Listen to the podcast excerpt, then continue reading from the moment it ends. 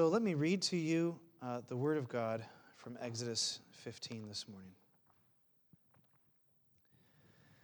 Then Moses and the people of Israel sang this song to the Lord, saying, I will sing to the Lord, for he has triumphed gloriously.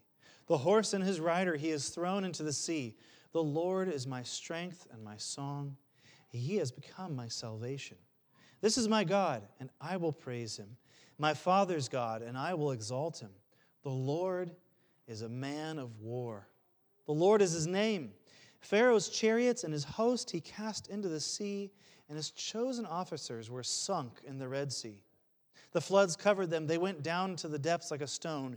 Your right hand, O Lord, glorious in power. Your right hand, O Lord, shatters the enemy. In the greatness of your majesty, you overthrow your adversaries. You send out your fury, it consumes them like stubble. At the blast of your nostrils, the waters piled up, the floods stood up in a heap, the deeps congealed in the heart of the sea.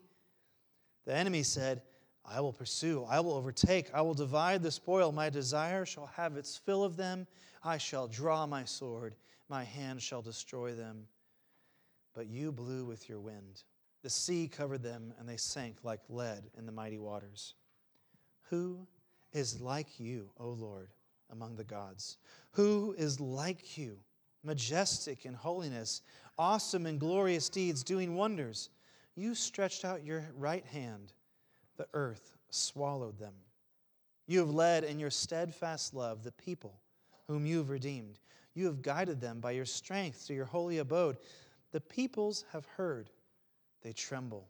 Pangs have seized the inhabitants of Philistia. Now are the chiefs of Edom dismayed. Trembling seizes the leaders of Moab. All the inhabitants of Canaan have melted away. Terror and dread fall upon them. Because of the greatness of your arm, they are still as stone. Till your people, O Lord, pass by. Till the people pass by whom you have purchased.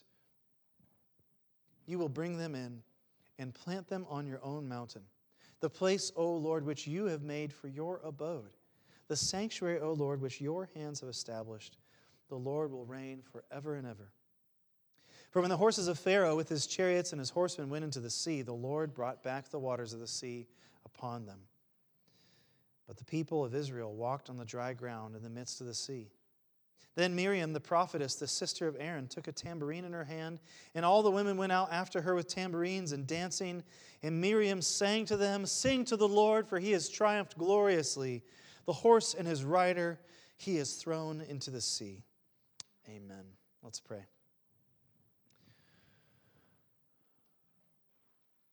Lord God, we come and uh, confess that we have no power, no wisdom on our own, and that we need you to instruct. But more than that, Lord, um, we could not learn enough things uh, to be able to save ourselves. You are a Savior. You are the one who changes, who blesses, who encourages, who gives life. And so, Lord, in your kindness, we pray that you would use my words. You would use this time by your Spirit to give us life, to free us and refresh us. We pray in Jesus' name. Amen. Amen. we recently um, took our boys to a birthday party. A friend of theirs from school is having a, a party, and we dropped them off. And then got to take uh, Ruthie on a little date. Bethany and I went to Hovander Park and walked around with Ruthie. And as we were walking in, she was holding both of her hands, uh, jumping and giggling and just singing. And if you've ever been around her, you know how this works. Um, I'm with my mommy and daddy, and we're together because we love, yes, we love, and it's special. Uh, I looked at Bethany and I said, You know, before I met Ruthie, I didn't know someone could be this happy. You know, I just didn't know that was possible, that someone could actually have this much happiness. The reality is, is I think I, have forgotten what that feels like. Uh, somewhere after fourth grade, uh, that stopped for me. In fact, I think the same moment that I decided to stop singing and dancing in front of other people was the moment when I decided I would never be mocked again. Uh, when you're silly, people can make fun of you. When you sing, but you sing poorly, people can mock you, and it's terrible. Um, so by the time I came back to know the Lord and came back in high school uh, and came to church, uh, the thing I was really most interested in were the teachings, you know, the serious parts. But the singing was just like, can we get through this already? And to be fair, a lot of the songs that we sang in the 90s were just dumb, okay? Um, and I still think so. But a lot of them weren't. And it didn't matter. The fact is, is that I did not want to do it. So actually, um, my friend of mine and I, kid I grew up with, Kevin, uh, whenever we'd sing in youth group, we'd sing these cheesy songs like Open the Eyes of My Heart, Lord.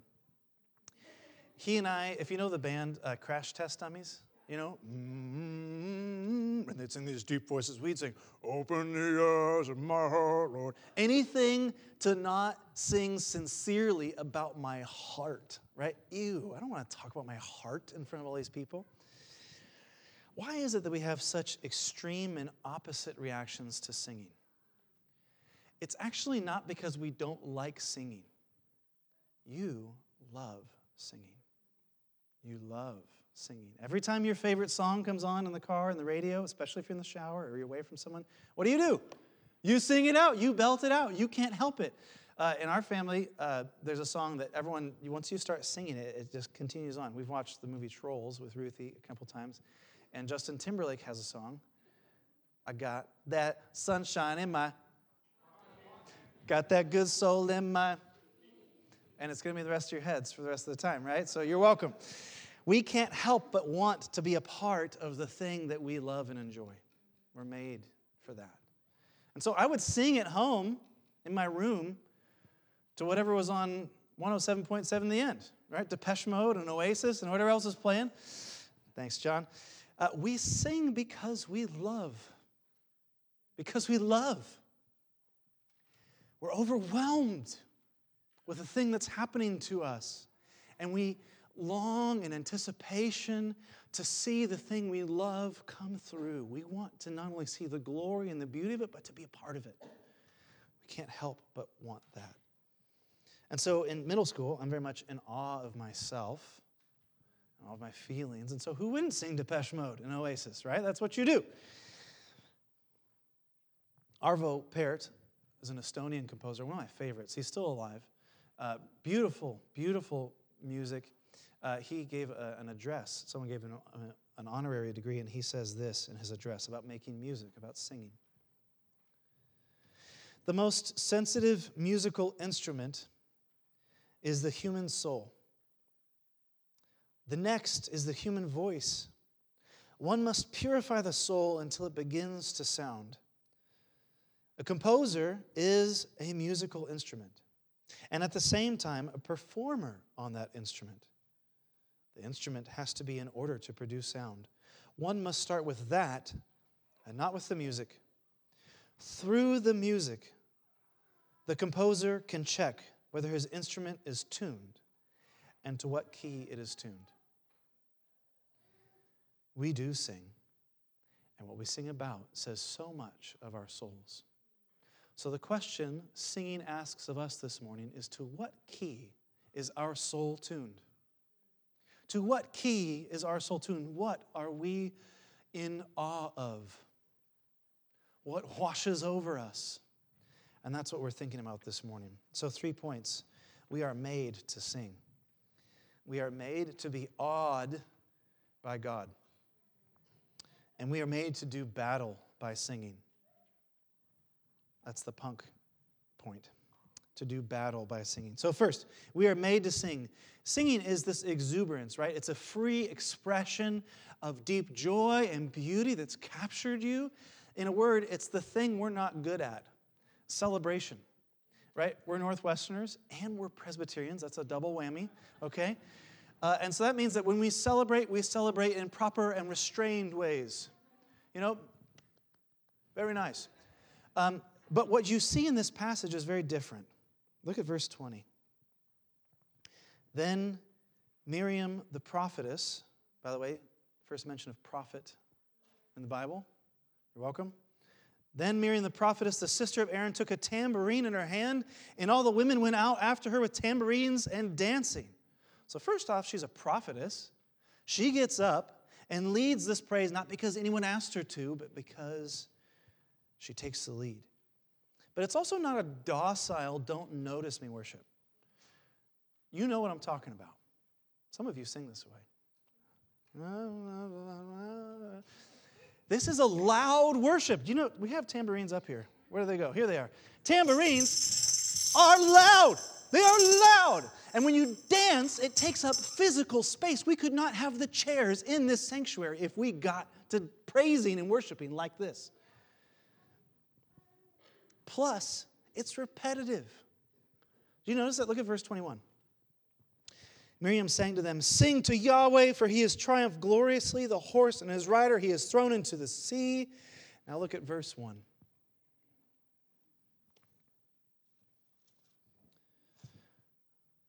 Sing to the Yahweh, to the Lord, for he has triumphed gloriously. The horse and his rider he has thrown into the sea. It's the exact same words. It's the exact same words. Now, by the way, that means that her leading does not compete with Moses, it's a support to him. It's never a competition, but it's a leading nonetheless. But Miriam leads these ladies in an impromptu chorus. She takes a line and they go out dancing and they exuberantly express their praise and joy before the Lord. They come out and they're loud and they're excited and they're dancing. Amen. But that's not what most of us think is biblical worship. Why? Well, it's a shame. Maybe that's why we're bored with worship. Perhaps that's why evangelicals have whored out their hymns to Nashville's music industry. Uh, perhaps that's why we think that to worship is just to do the right things. Why do we not think of loud tambourine and dancing and choral repetition and women taking initiative in worship as biblical? Well, I think at least one reason, there's many more, is that we're afraid of music. We're afraid of music. You know, um, there's a, a, a cult leader, claims to be a Christian teacher, named Bill Gothard, who is famously known for condemning music with African roots. Uh, he says that the tribal beats get control of your hips and make you start gyrating. Um, and how, somehow, supposedly, the music from Europe is more pure. I, I hope you can see the error there that this is basic racism baptized with Christian words, right? We, we cannot countenance that. But he's right about one thing music does influence us, it controls us, it shapes us. And it can be used for evil just as much as a manipulative music in a TV ad as in just the nasty songs that are around. And I don't just mean hip hop, I mean country songs, right? Kenny Chesney, right? You know what I mean? Okay.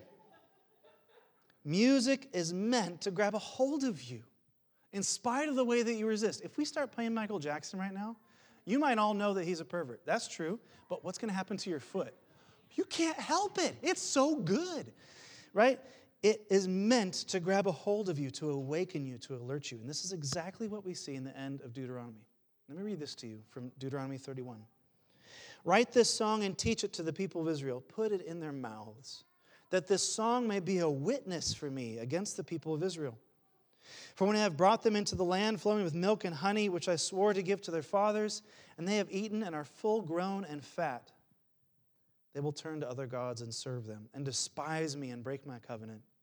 And when many evils and troubles have come upon them, this song shall confront them as a witness, for it will live unforgotten in the mouths of their offspring. We are meant to sing so that our hearts will be confronted awoken, revived. Singing plants truth within us at a deeper level than just listening and discussing. It does things to us. In fact, if you're singing properly, your whole body's involved. You know, John mentioned to me this last week that singing uses both sides of your brain, both the verbal side, I guess it's left, and then the melodic side is your right. You're using both sides of your brain, but actually you're meant to, to actually be using your whole body as well. Laying on the floor, that's a biblical worship stance, by the way. Raising your hands on your knees, breaking a sweat. Singing is meant to lay hold of us in ways we can't control. That's exactly the point. And we are meant to have the awe of the person of God wash over us, to bring us to tears, to have our chest swell and tremble, and dare I say, even move a little bit with our bodies. You know, that's what the opening lines are all about. Look at verses 1 and 2. I'm going to start with the song. I will sing to the Lord, for he has triumphed gloriously. The horse and his rider he has thrown into the sea. The Lord is my strength and my song, and he has become my salvation. What does it mean for the Lord to be our song? It means that our hearts leap at his name. That we can't help but want to be part of singing his praises, that he has the center place in our love. Now, I know for some of you, uh, singing is a new thing. You know, I didn't learn how to sing by taking music classes. I remember opening up the Trinity hymnal for the first time and seeing all these circles. Some of them were whole, some of them had open parts, and there were lines going in various places. I didn't know what to do with that. I've learned singing just by being a part of the church. We don't have public singing in many places anymore. So, first off, it practically, technically, if this is a technical challenge, learning to sing, welcome. Good place to learn, but also uh, the Ungersmas and Hung Ern and the Van Hoffigens have been leading a hymn sing in this building uh, twice a month on Sunday evenings. It'd be a great place just to go and try it out. But for others of us, this, uh, the freedom in singing is missing for another reason. Uh, we are afraid of being shamed and mocked. Uh, this is what happened to me after fourth grade, I think. Just the years of mocking and shaming finally wore me down, so I realized uh, it's better for me to hide and protect myself than it is to really freely offer myself. Because when I do this, when I offer myself to the Lord, I'm vulnerable. And we've all had this happen to us to one degree or another. So, where does that freedom come from?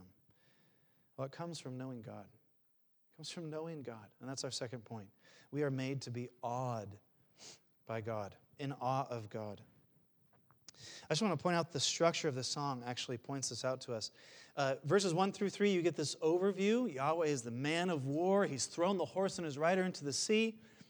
And then uh, verses 4 through 10 recount everything that he did, right? He puts the waters on the side, he clogs up their wheels, and and then verses 13 through 18 are looking forward, expecting God to defeat all their future enemies and give them a home with Him, right? He's going to bring them to His abode.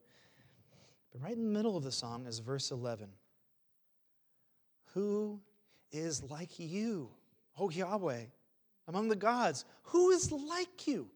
Majestic in holiness, awesome in glorious deeds, doing wonders. That's the main point of the song. There is no one like Yahweh. They're stunned by who He is. Well, what's so unique about our God? Well, unlike all the other gods of the Egyptians, unlike all the other gods of America, our God saves the weak. He saves slaves. The people we'd rather turn away from, He saves them people who couldn't contribute anything to their own salvation, he goes out of his way to find them. And he saves them without any help. I don't know if you remember this from chapter 14. Moses says to them, Fear not, stand firm, see the salvation of Yahweh, which he will work for you today. For the Egyptians whom you see today, you shall never see again. Yahweh will fight for you. You have only to be silent. Israel does nothing to earn or contribute to their saving. God intervenes and does everything for them out of his own gracious character. And it's not because they're righteous. Actually, the verses before the ones I just read, they say to Moses, Hey, Moses, did we run out of graves in Egypt? Is that why you brought us into the wilderness? Uh, really nasty. These are not a righteous people. God saves them because he's gracious. But they're also in awe of God because he's powerful. It's all over this passage. I don't know if you notice this. His power is everywhere. Look at verse 1. He has triumphed gloriously. Verse 6 Your right hand, O Yahweh, glorious in power, your right hand, O Yahweh, shatters the enemy.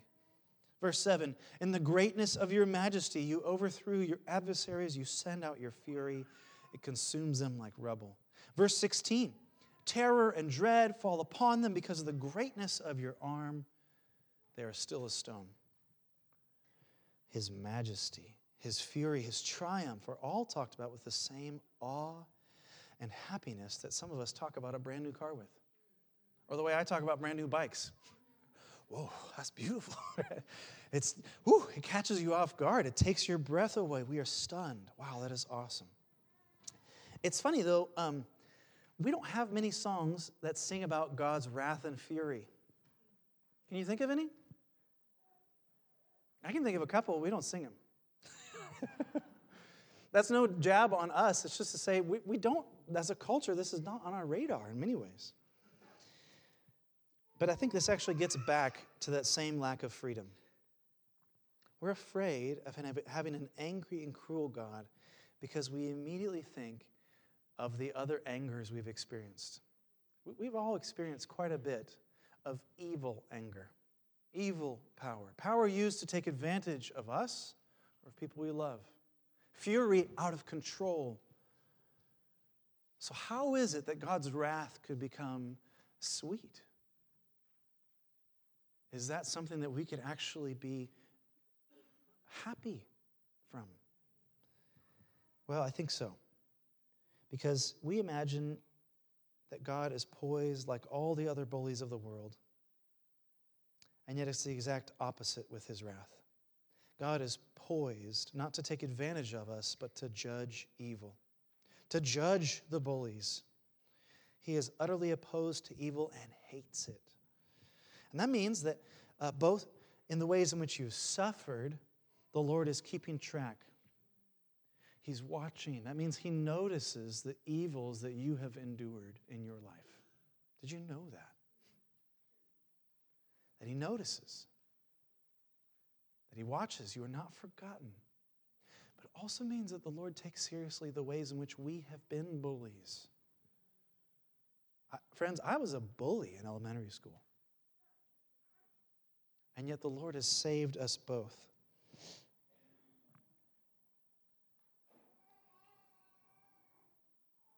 His wrath brings judgment not only for our enemies, but even for our own evil and He purchases us out of our bondage to evil. And so God brings the whole hurricane of His power and His wrath against evil onto Himself and not us. That's the bewildering thing about the gospel is that we want a God who judges, and yet when he shows up, what does he do? He takes on flesh. He subjects himself to false accusations, and he is wrongly accused and punished and crucified. And so when verse 2 says, The Lord has become my salvation, it means that God Himself, who has the full scope of fury and wrath and power over evil, comes and steps into that place and receives it in His own body for our evil. He is at the same time the judge of all that's evil and the one who underwent judgment. So we are saved through his wrath, and it's glorious. And so when we miss the beauty of his wrath, that God would judge evil and expunge it from the world, and yet has begun it by himself suffering for us. That he would save not only those who are bullied, but also bullies. When we miss these things, we miss the full scope of the character of God. And so I want you to see that so long as we are willing to truncate who God is, we have to truncate the things we feel in His presence. If God does not hate evil, then I certainly can't bring the things that I hate. I certainly can't bring my sorrows before Him. I really hate cancer at the moment. Amen?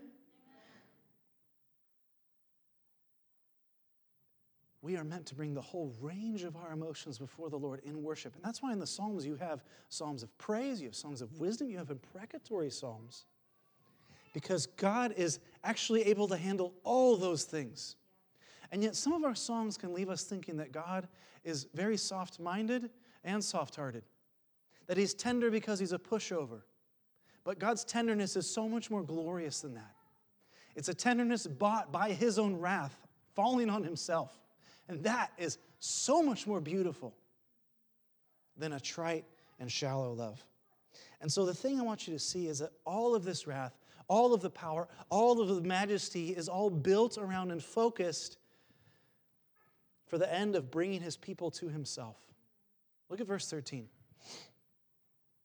You have led your people in steadfast love, whom you have redeemed. You have guided them by your strength to your holy abode. Verse 17 says that the Lord has brought us to the place which he has made for his abode. That is to say, God is actively, carefully, patiently, zealously working to give us fellowship with himself. He wants us to move in. That's what verse 17 says. He's built a home and he's bringing us there. Everything in Exodus is actually about this. The whole point of the book is that you would know that Yahweh is his name, that I am the Lord, that it's Yahweh who saves you, that you would know Yahweh. Now, the problem with uh, we don't see some of this, some of the dynamics in this, is because uh, in our English Bibles, Yahweh is trans- translated Lord. So we see capitals, all capitals, L O R D. That stands for YHWH in Hebrew, the proper name of God. And if you remember when Moses was called and God said, Okay, you're going to go to my people and tell them that the God of their fathers is going to save them, Moses says, Great. Um, and who should I say that that God is? What does he say? He says, You should tell them that my name is Yahweh. My name is I am that I am. That is to say, God is a title, Yahweh is his name. Israel's coming to learn through this whole process that this is not just a God, or even the greatest gods of gods, but a God who has a name, who has come down to us, who has revealed himself to us, who is working for us to have fellowship with him. So, the good news for us as well is that um, we might be just like Israel. They've been coming to know who he is throughout this whole process. And so, finally, after 15 chapters, they're ready to sing. Some of you this morning might still be coming to know who God is. And so you might not be ready to sing. That's okay. That's fitting. But what I want you to see here is this is an invitation. This whole passage, the exuberance of this passage, is an invitation to what you were made to be. To be able to drink deeply from the pleasures of knowing God, the true God, and be able to sing freely.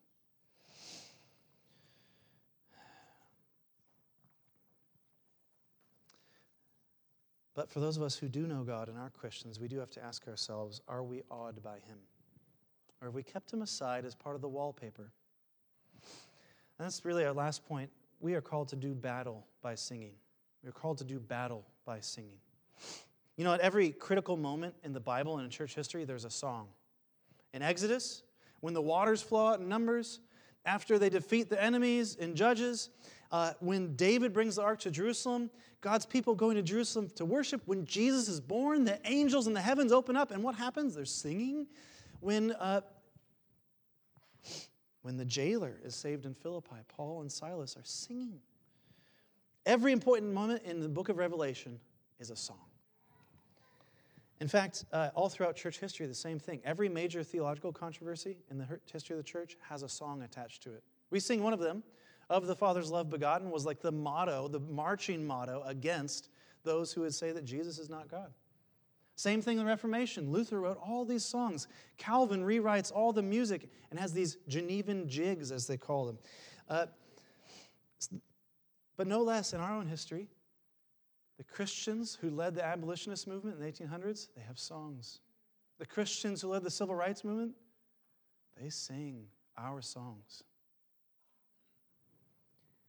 But it's misleading to say that we are doing battle by singing. In fact, Exodus says, the Lord will fight for you. You only have to be silent.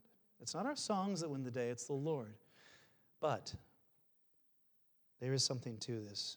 So, what do I mean by saying we are doing battle by singing? Well, I mean that our battle is not ultimately against Pharaoh. And it's not ultimately about theological points, and it's not ultimately about civil rights. Those are good, and praise the Lord. Our battle is against Satan, plain and simple, against the face of evil. And we are called to do battle with him, with Satan, the unseen power that corrupts and perverts institutions, the tempter who would turn churches into safe havens for abusers and predators, the one who would spur and support the torture of our brothers and sisters in North Korea, in Sudan, the rape and murder of Christians in Nigeria. That is our enemy. And we are called to sing against him. Our battle is with the one who accuses us day and night with our sins, with the ways that we have complied with him. And so we sing, as Paul says in Romans 16, the God of peace will soon crush Satan under your feet. We do battle by singing because each time we see God's victory over our enemies, we sing and we taunt Satan. I almost called this sermon Taunting the Devil. right? That's what we're doing. This is the punk rock version of worship. Do you see that? We are taunting the devil and saying, You have no power because Jesus has borne all of God's wrath in himself. And so, what do you have left? Nothing. Our Lord will put his foot on your neck, Satan, and you have nothing. Your doom is sure. And so every time we sing, we taunt him. So please don't soothe him with half hearted worship. He would love that. he would love that. Mouth along. Hmm, God, you're great. Don't soothe him with half hearted worship. Break a sweat. Lose your voice. Strain your back. Raise your hands. Be overwhelmed with God's goodness, with his grace, with his glory, his mercies.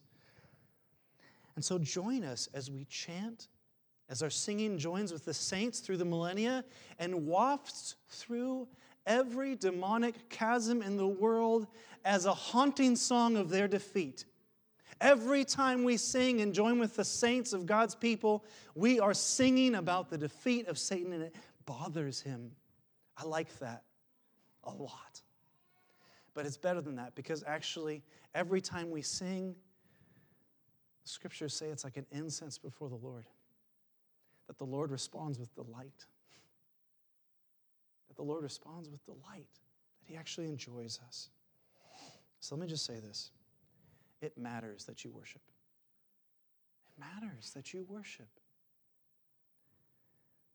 The only thing that remains is our first question Who or what are you in awe of? What awes you? Your soul does sing. What does it sing for? Let's pray.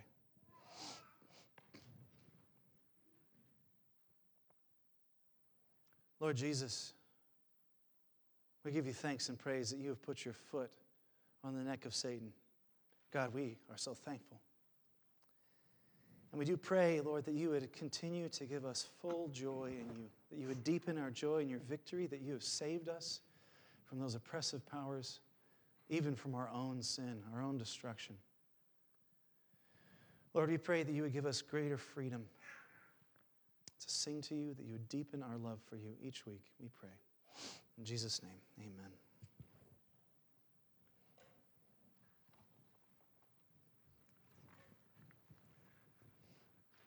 Thanks, Daniel. Well, uh, one of the things uh, Dan has said is that singing is never just merely singing, and you could probably say something like that about our profession of faith.